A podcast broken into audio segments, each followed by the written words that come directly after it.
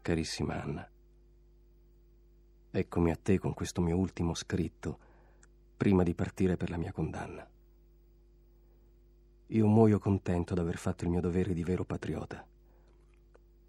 Mia cara, sii forte, che dal cielo pregherò per te, che tu per me sei sempre stata l'unica consolazione in questi momenti di grande dolore, mi confortavo solo con te.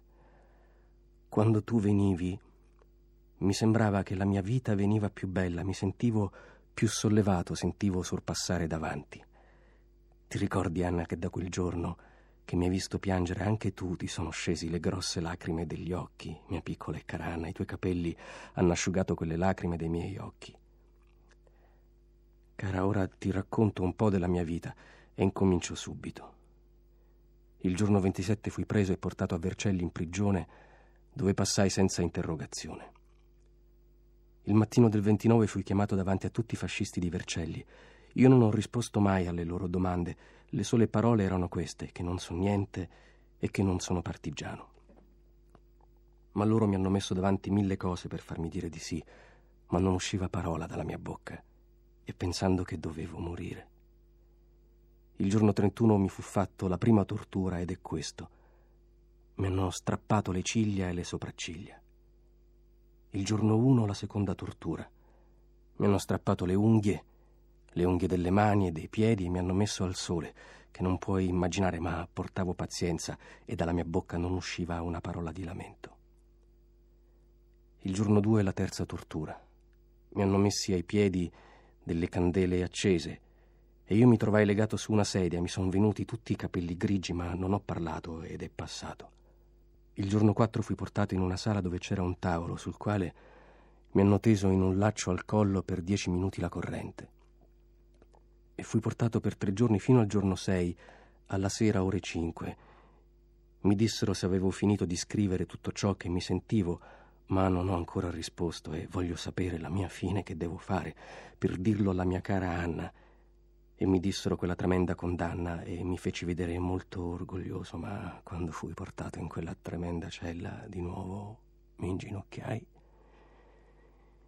mi misi a piangere, avevo nelle mani la tua foto, ma non si conosceva più la tua faccia per le lacrime e i baci che ti ho fatto. Questo, cara Anna, devi perdonarmi.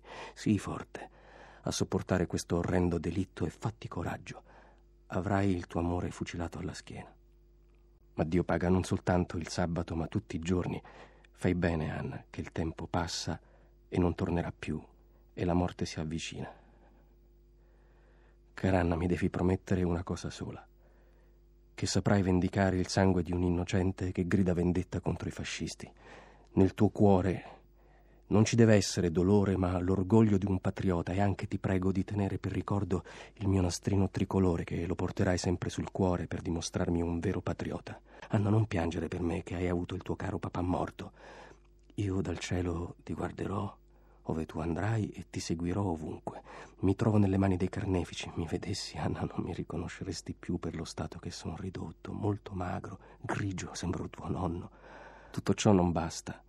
Il peggio sarà domani sera, senza un soccorso da te e dai miei genitori, senza vedere più nessuno. Quale dolore sarà per la mia mamma? Ti prego, Anna, a guerra finita, va a Torino da mia sorella e racconta ciò che è avvenuto nei giorni della mia prigione e che per lei ho fatto questa morte. Le auguro che non le facciano del male come a suo fratello, ma anche per lei verrà il giorno della riscossa. Ella dirà che è colpa mia. Anna, sii forte, sopporta questa croce pesante che dovrai portare fino al di sopra del cielo.